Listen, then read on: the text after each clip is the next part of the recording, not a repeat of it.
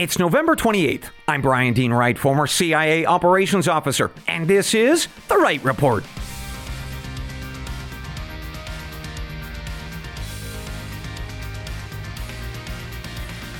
A good day to you, ladies and gentlemen. Welcome to The Wright Report, your daily news podcast. Grab your maps, folks, because we are going around the world this morning focused on international events and why those matter to us. First up, we go to the South American country of Guyana, where U.S. leaders from the Pentagon are headed there this week, talking to that country's leadership about building new U.S. military bases there. I'll explain why. Second, our friend in Fiji, the Prime Minister Rambo, unfortunately, he is getting a little bit weak kneed on us, and that's because he is deciding to draw closer to China. We'll talk about that update to our battle for the Pacific. Third, we are making a big sweep of Europe this morning, five nations in all, to talk about a continent that is splitting apart politically, all because of illegal migration. I'll discuss how that is also important for us. But first, let's grab our maps and head south this morning to the country of Guyana. And that is because leaders from the U.S. Pentagon are landing in the capital city of Georgetown this week, responding to leaders there who say that they are in need of our help. Now, before I tell you why, let's refresh our memories on this tiny little country. We first spoke of it back on June 27th when we covered the history of this former Dutch and then British colony. We also covered why it is such an incredible place with its dense jungles and big rivers and beautiful waterfalls and beaches. And oh, yeah, a whole lot of oil. As you might remember, oil was discovered there about 10 years ago, with surveys finding that the oil fields are just as big, if not bigger, than the US, Mexico, and even Kuwait.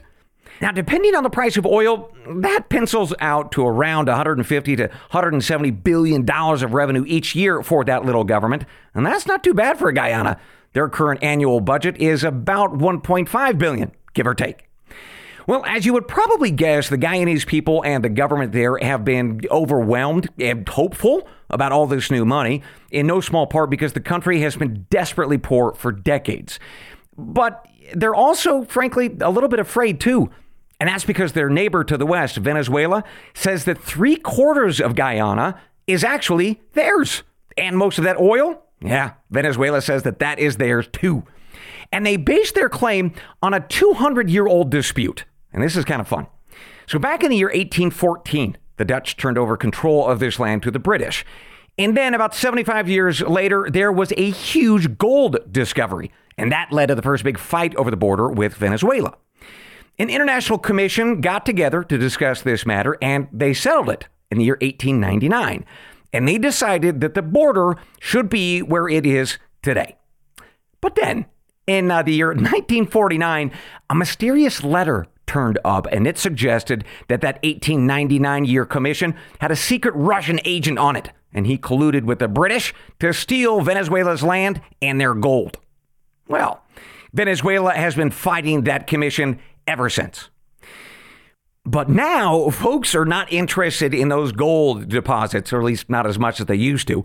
They are much more interested in the hundreds of billions of dollars in oil which means that the fight between Guyana and Venezuela is getting pretty nasty. And that is a problem for Guyana because while Venezuela has a navy and a military to defend its claims, although not in great shape, still they got one. Guyana doesn't have either. In fact, Guyana's military consists of a couple thousand people with a few patrol boats, a couple battalions of ground forces, and some very modest equipment. Right? And that background takes us to our news. The Guyanese vice president shared late last week that the U.S. Pentagon would be arriving this week, talking about possible U.S. military bases and a U.S. naval presence in his country. Quote, we were never interested in military bases, but we have to protect our national interest. And all options are on the table for us. Every option to defend our country will be pursued. End quote. So, this Pentagon trip, by the way, comes just days before Venezuela is going to hold a referendum held on December 3rd about whether their country has proper claim to those three quarters of Guyanese land. Now, analysts expect that the socialist regime that runs Venezuela will have an overwhelming victory, but Guyana says it's not going to acknowledge the results, whatever they are, and that is why they are asking for foreign help. So, those are the latest facts and data coming to us from out of Guyana, our oil rich little buddy to the south. Let me pivot now to my analysis and opinion. So, I'm actually interested in how China responds to this crisis. Because, on one hand, they have a very close relationship with Venezuela. It is, of course, a Marxist dictatorship. But on the other hand, President Xi would absolutely love to have access to all that Guyanese oil and, more importantly, a Chinese naval or army base somewhere in Guyana. And here's why they might have a little bit of a shot here. A Chinese oil company has already purchased one claim to an oil block in Guyana. And while it is true that Exxon has a much bigger set of claims, China does have a toehold. And that makes me nervous. Specifically, the Biden White House continues to be relentlessly focused on climate change and, frankly, destroying the oil industry, both in America and beyond. So, my fear is that unless Joe Biden or his family or a Democrat donor somehow profit from this Guyana deal, he's going to end up letting the Chinese take it. So, heads on a swivel when it comes to Guyana, folks, because this is ultimately about so much more than oil. In my view, it's about China being in our backyard and whether the Bidens or his climate change partners are going to end up selling us out. With that, we turn to our second report of the morning, leaving Guyana for another little country. It is to Fiji we go. And this is another country that, by the way, was also first spotted by Dutch outsiders, although this time in the year 1643. And then the British, well, they showed up about 100 years later. Now, as listeners know from my special reports about the battle for the Pacific, the Fijians were critical partners to America and her allies during World War II. They served alongside our forces in places like Guadalcanal, amongst other major battles. And it's that potential need that brings us back to Fiji again this decade as we face off with China for supremacy and influence in the Pacific once more. And for the past year, things were looking pretty good in Fiji in that overall fight with the Chinese. As you may recall, voters dumped the previous pro China prime minister and they elected a new guy in. His last name is Rabuka, but everybody knows him by his nickname, and that is Mr. Rambo. All right, well, most observers thought that he was firmly in our camp. Just one month ago, in fact, on October 20th, I briefed you on how he signed a deal with Australia, and he said this during a signing ceremony. Quote, we are more comfortable dealing with traditional friends, friends that we have similar systems of government with, that our democracies are the same brand of democracy. End quote. Well, an update for you on that. One week ago, Prime Minister Rambo told his parliament that a critical update to its port and a shipyard will be done not with Western partners, but rather with China. It came a week after he met with President Xi in San Francisco, where the Chinese president made offers of help to him as a part of what's called his Belt and Road Initiative basically, free or cheap money to be loaned out for infrastructure projects all around the world. Well, apparently, they also discussed this Fiji's debt. That's because Rambo and his government owe China around $167 million for past projects. So perhaps all of that explains why Rambo is now interested in the Chinese building out two ports in his country, plus a training center for a, a, new generation of welders and electricians and other tradespeople. Uh, Rambo, by the way, hopes that the Chinese will teach all of these people how to build a new generation of ships, but do it in Fiji. For what it's worth, Fiji had previously been talking to the Australians about this shipbuilding project, but now, well, no word on why or when that changed. So, those are the facts and data out of Fiji this morning. Let me offer my analysis and opinion on what might be going on. So, I see one of three possibilities. First, China has blackmail material on Rambo. And to me, that would not be surprising at all. Right? Using that blackmail stuff is what the Chinese do, and they do it very well. They play dirty. The second possibility is that Rambo is angling for the best deal that he can get. Right? He prefers the West, but he's going to flirt with Beijing a little bit to get us fired up and jealous. And he hopes that we will then offer to, say, pay down his debt or give him an even sweeter deal on that new port or a shipbuilding center. Now, the third possibility, and I have to keep this a little bit vague, sometimes in the world of espionage, a friend or an ally helps you to set a trap. And it might seem like that friend is doing something wrong or unhelpful, but actually, secretly, they're doing something quite remarkable for you. And I'll just leave that idea right there for you to consider. But regardless, I'll be watching this like a hawk because as the Pacific goes, ladies and gentlemen, frankly, so goes Hawaii and Guam and our troops in Japan and South Korea. In other words, friends, this region really does matter. With that, let's take our first break of the morning. For subscribers listening at wrightreport.substack.com, thank you. Meanwhile, for my other loyal listeners, an equal thanks. We'll be right back. My friends, for the past few months, you have heard me talk about Jase Medical. It's the company that provides you medication for emergency use like antibiotics. Also, they get you backup prescriptions for things like cholesterol, diabetes, and blood pressure. And here's why I love Jase Medical so much. If you are a farming or a ranching family or you live in the back 40, it is pretty tough to get a hold of a doctor, to travel to the appointment, get the prescription, you fill it, and so forth. But with Jase Medical, all you have to do is fill out a simple online form and in some cases have a quick call with one of their board certified physicians. And then you get the medication right in the mail. You also get ongoing care from Jase physicians about any treatment related questions, which is fantastic. In other words, folks, you get peace of mind, you get convenience, and you get an emergency supply of medicines no matter where you are. And that is great for a lot of people rural families, folks who are traveling, or those of us who might be a little bit anxious these days about our unpredictable world, and you might prefer to have an emergency supply of medicines on hand. And that's kind of smart. So do what I've done. Go to jasemedical.com. That's J A S E medical.com. Enter that promo code WRIGHT, W R I G H T is the spelling. And when you do, you will get a Wright Report discount.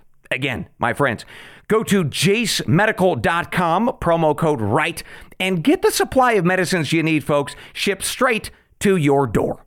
Welcome back to the Wright Report. Let's continue, shall we, with our trip around the world this morning with a big stop in Europe. And for this one, folks, we are going to put on our CIA hats. I want you to imagine that you are an analyst working with operators like me who are sending you intel on five different European countries. And you are going to brief the White House on what it all means, the, the big picture of where the continent is heading. And that's important. It could affect our $1 trillion trade relationship, amongst other things. So, as your operator, I'm going to brief you on intel from five countries in Europe. And as we cover each, I would encourage you to think about the common threads, uh, the macro trends, as it were. Plus, consider whether those trends, whether they might be happening here in the U.S. too. And if so, what might that mean for us? So let's begin. And let's start with a brief from the Netherlands. Conservative politician Geert Wilders shocked European leaders when he and his party came in first place in a Dutch election held last week. His party, called the Freedom Party, took a majority of the votes that frankly surprised even Mr. Wilders. He tweeted out a picture of himself that looked quite shocked. He then promised his people that, quote, we are going to work hard to put Dutch people first again, end quote. Now, what he's referring to there is his nation's policies, at least that he's arguing, have previously prioritized migrants, asylum seekers, and climate change initiatives, all to the detriment of native people and farmers. And some of his claims, I will say, they can't be argued. For instance, the current Dutch government has promised to confiscate farms and ranches to stop climate change, they say. In fact, I briefed you on that scheme back on July 10th. But other policies and promises of Mr. Wilders are a little bit more controversial, subjective, and they have gotten him into some pretty hot water. For instance, he has promised to ban the Islamic holy book, the Quran, in his country. Plus, he has promised to shut down mosques and to close the borders to any migrants from Islamic countries.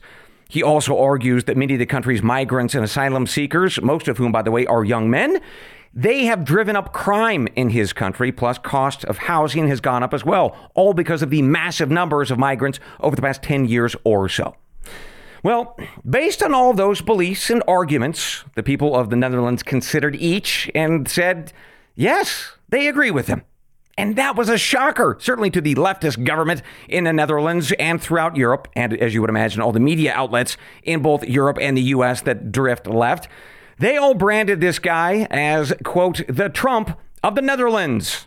As we would imagine, that, of course, is a smear comparing him to former US President Donald Trump. So that is the latest, ladies and gentlemen, out of the Netherlands. We now go to Ireland, where the government there is also facing allegations of changing the face of that country with migrants, despite the fact that the people don't support it. Plus, there are allegations that the government there is also aggressively pursuing climate change, with promises to slaughter 200,000 cows to do their part to save the planet. But I bring this news to you from Ireland because of the migrant crisis. It drove some news late last week, and here's what happened.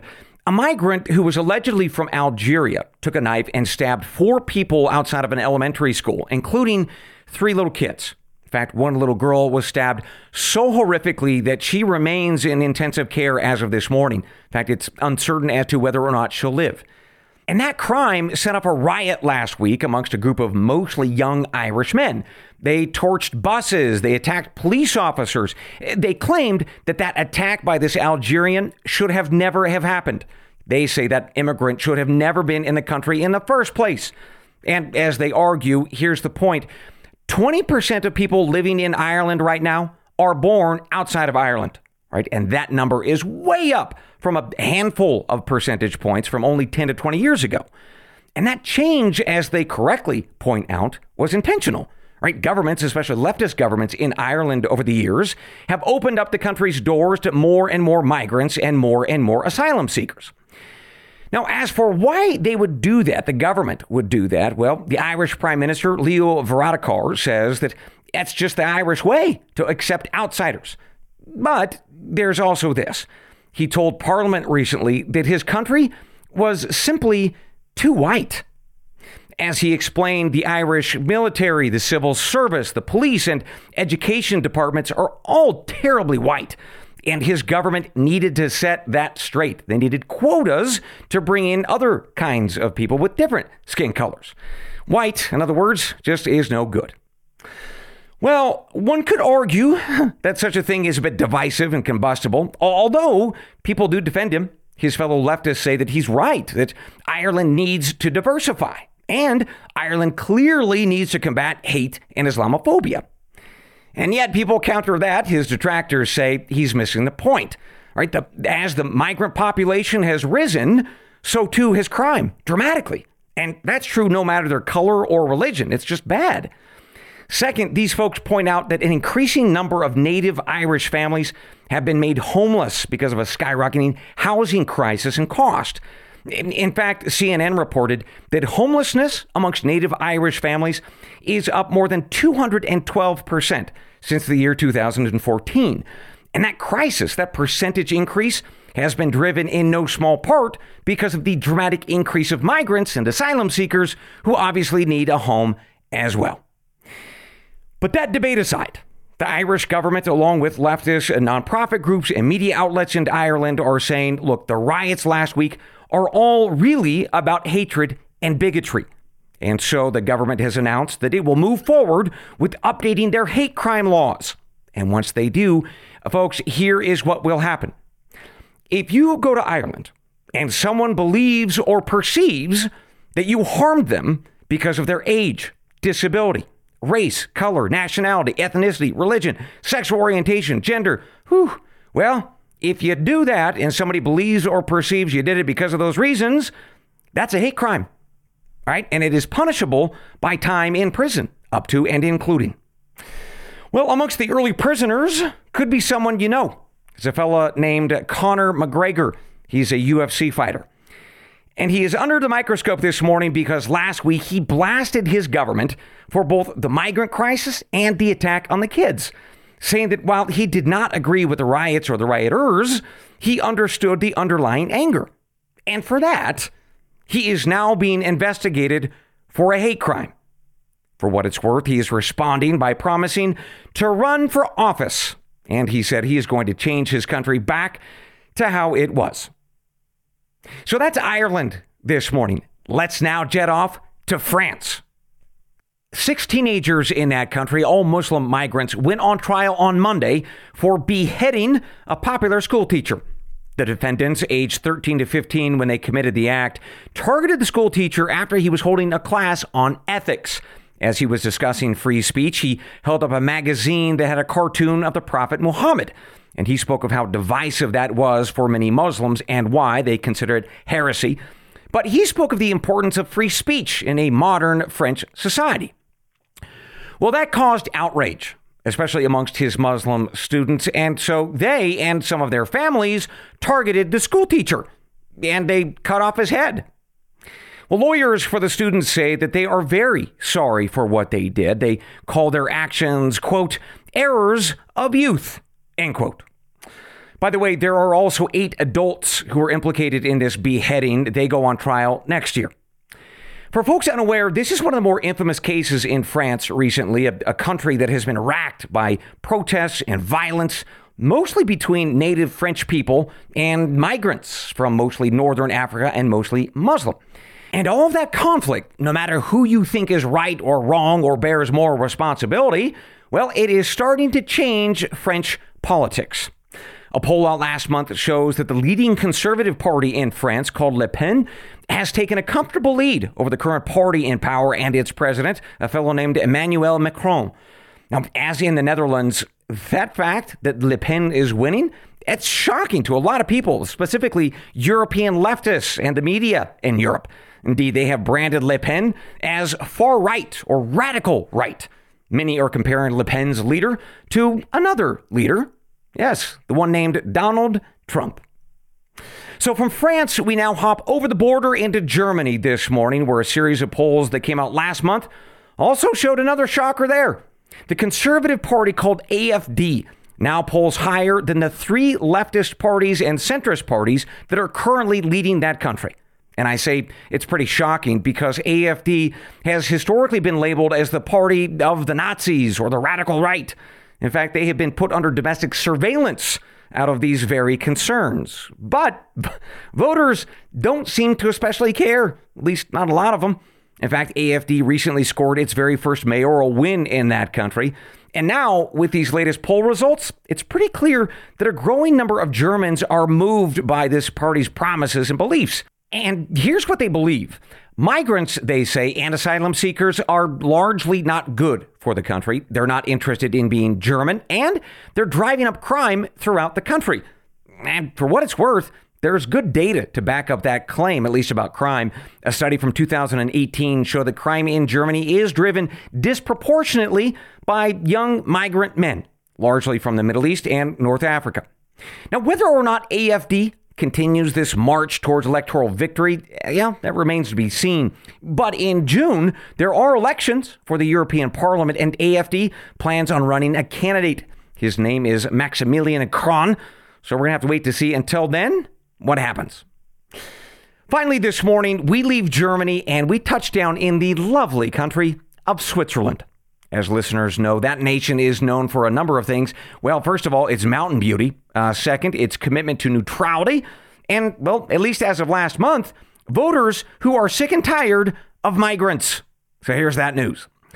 The Swiss People's Party, which has been labeled by European and American press outlets as being right wing, they took the greatest share of votes in an election last month for the lower house of parliament.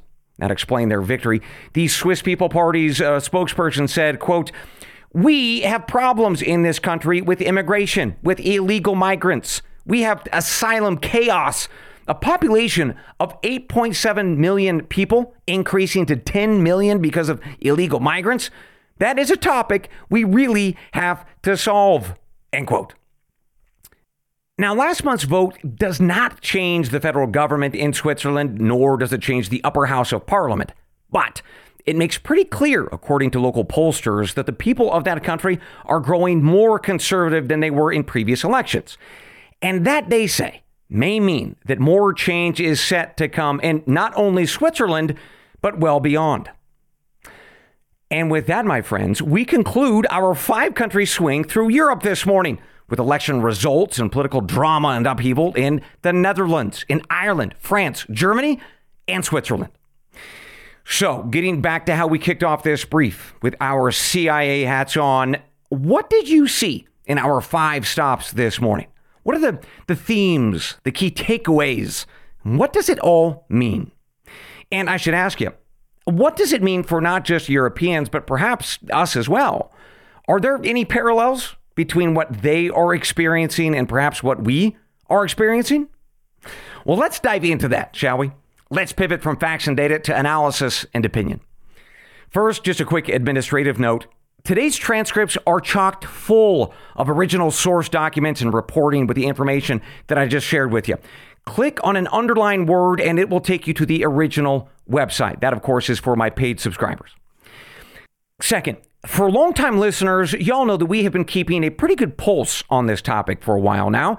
We have discussed how conservatives are also taking over in Sweden, Finland, Italy, Slovakia, largely because of the continent's migrant crisis or related spikes in crime, housing costs, or cultural clashes related to those migrants. But here's the point. In virtually every case that we have discussed, both previously and today in Europe, it's the same story. Voters have looked at what's happening and they are saying that they have had enough right? They say that their nations are changing in ways that are unacceptable and they want to go back to how things used to be. Well, in virtually every case, the causes of these migrant crises and the things related to it are all from policies that were drafted by leftist governments. In other words, it was a choice to open the borders and transform the entire continent. Whether that be Ireland, Germany, Sweden, Italy, it was a coordinated effort to change the literal face of Europe. And obviously, voters are saying, no, thank you. But when they are doing such a thing, what do we hear today? And what have we heard previously? The consistent response from either these leftist governments or leftist media outlets is that voters are bigots, racists, far right, and this one's my personal favorite. They're a MAGA lover or Trump. In fact, we have heard this smear well beyond Europe as well recently. You might recall my brief on Argentina's new president. He was called the Trump of the Pampas. Canadian Prime Minister Justin Trudeau, he did the same thing recently in Canada too. Still, I tell you, what's more frightening, I think, for us to consider this morning is what's happening in Ireland. Right? Conor McGregor is now under investigation for a hate crime to be prosecuted and perhaps put in prison all because he would like for his government to please reestablish law and order, to have borders, and to get rid of or limit migration. And that is so unacceptable to his leftist government that they're going to make it a crime. They are investigating him as I speak.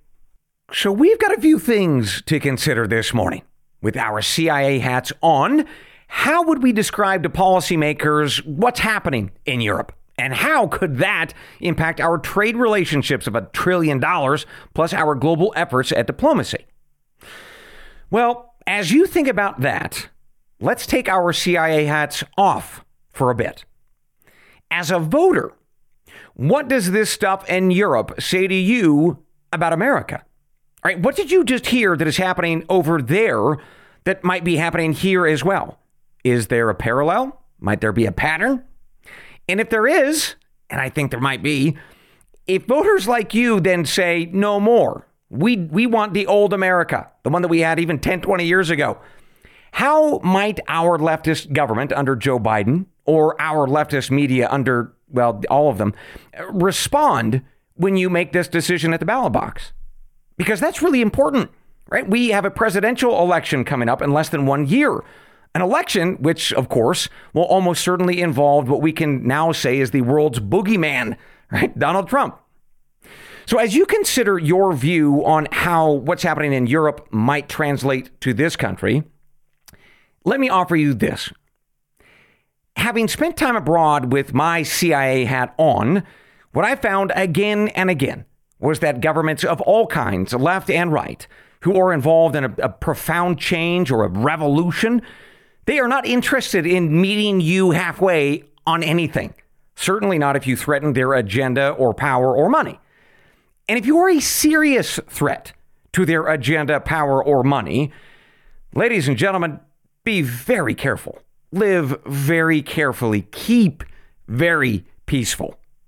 And I'm worried about that Because if we look at this country, right, we've got a lot of the same characteristics and ingredients that Europe has, right? We've got an illegal migrant crisis that, frankly, is bad and getting worse.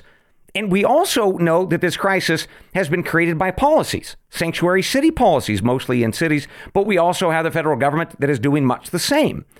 And then in terms of our government itself, well, the Biden White House could solve a lot of the migrant crisis. They've they've got policy choices, they've got covert action.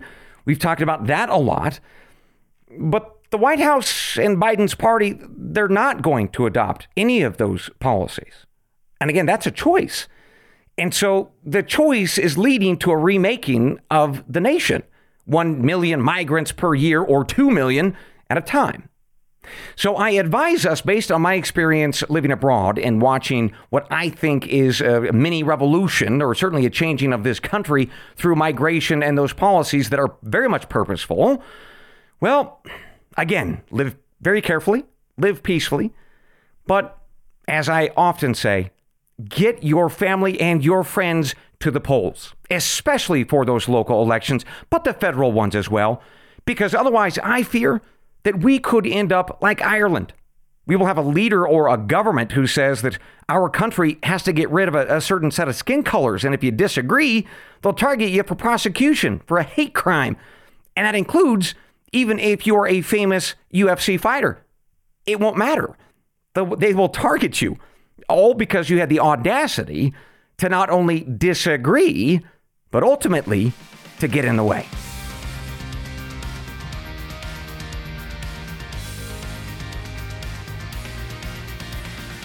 And with that, ladies and gentlemen, we conclude this morning's episode of The Wright Report.